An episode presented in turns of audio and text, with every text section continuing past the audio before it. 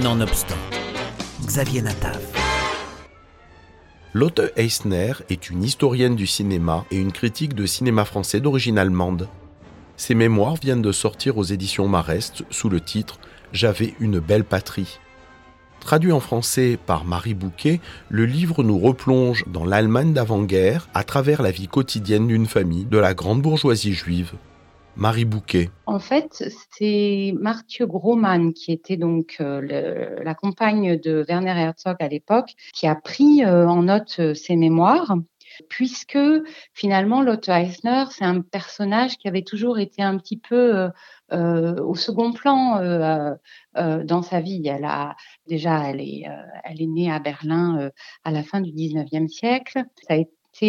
La première femme critique euh, euh, de cinéma euh, dans ce qui était les premiers journaux de critique de cinéma, puisque elle a commencé au film Courir à Berlin en 1927. Mais elle dit dans son autobiographie qu'elle était un petit peu en retrait par rapport aux hommes de la rédaction, aux rédacteurs en chef, etc.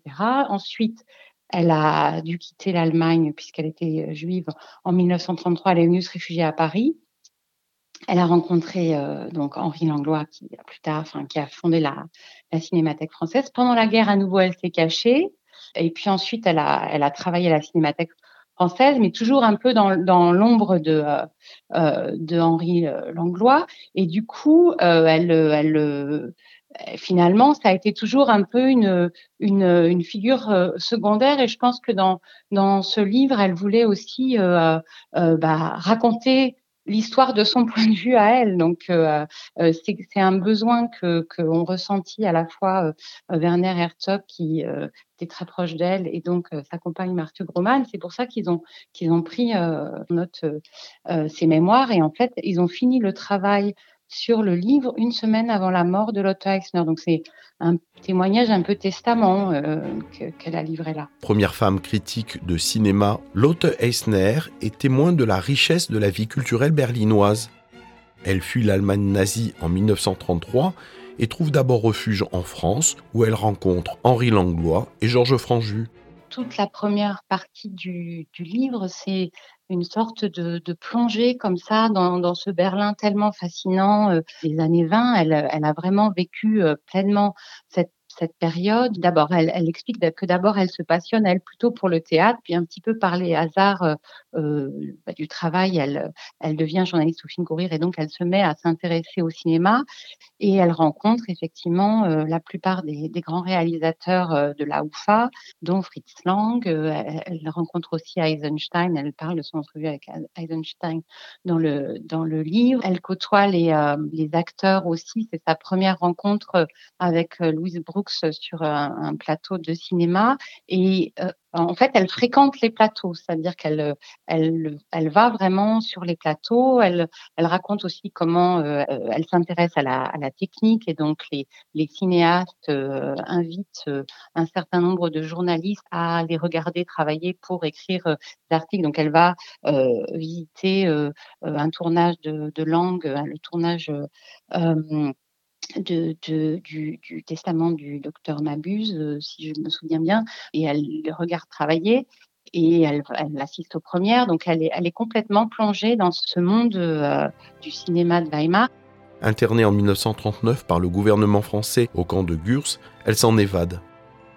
Durant l'occupation, Henri Langlois la cache dans un château où elle archive des bobines sauvées in extremis des mains de l'ennemi. Devenue après-guerre le numéro 2 de la Cinémathèque française, elle parcourt le globe à la recherche des trésors du cinéma, des films, des décors, des accessoires, et constitue avec le musée du cinéma l'une des plus belles collections au monde. Au moment où elle arrive euh, en France en, 1933, euh, elle, rencontre en fait Franju et Langlois dès 1934. Donc même avant que la Cinémathèque française ait une existence euh, légale, si je puis dire, c'est encore le cercle du cinéma. Elle les aide un peu à classer les documents. Elle, est vraiment là depuis le début et toujours elle les, soutient. En 1940, elle est, euh, elle est déportée d'ailleurs dans la rafle des indésirables, donc la rafle des femmes indésirables qui est une déportation qui n'est pas une déportation par euh, les nazis ou le gouvernement de Vichy, qui est une déportation par le gouvernement français.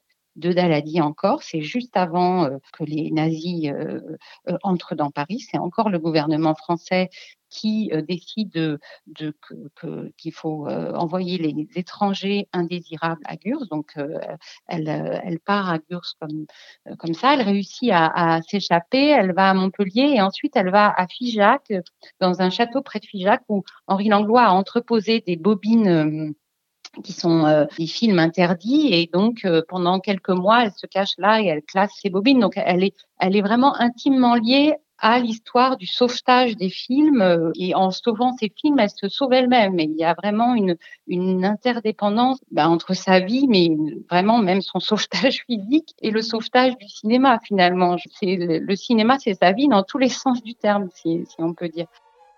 Peinture d'une époque tourmentée, cet ouvrage raconte aussi la constitution d'une mémoire mondiale du cinéma, les acteurs principaux du 7e art y sont convoqués, Lang et Langlois bien sûr, mais aussi Murnau, Louise Brooks, John Ford, François Truffaut, Alfred Hitchcock, André Breton, Marlène Dietrich, Eric von Stroheim ou encore Eisenstein. J'avais jadis une belle batterie, mémoire de Lotte Eisner aux éditions Marest.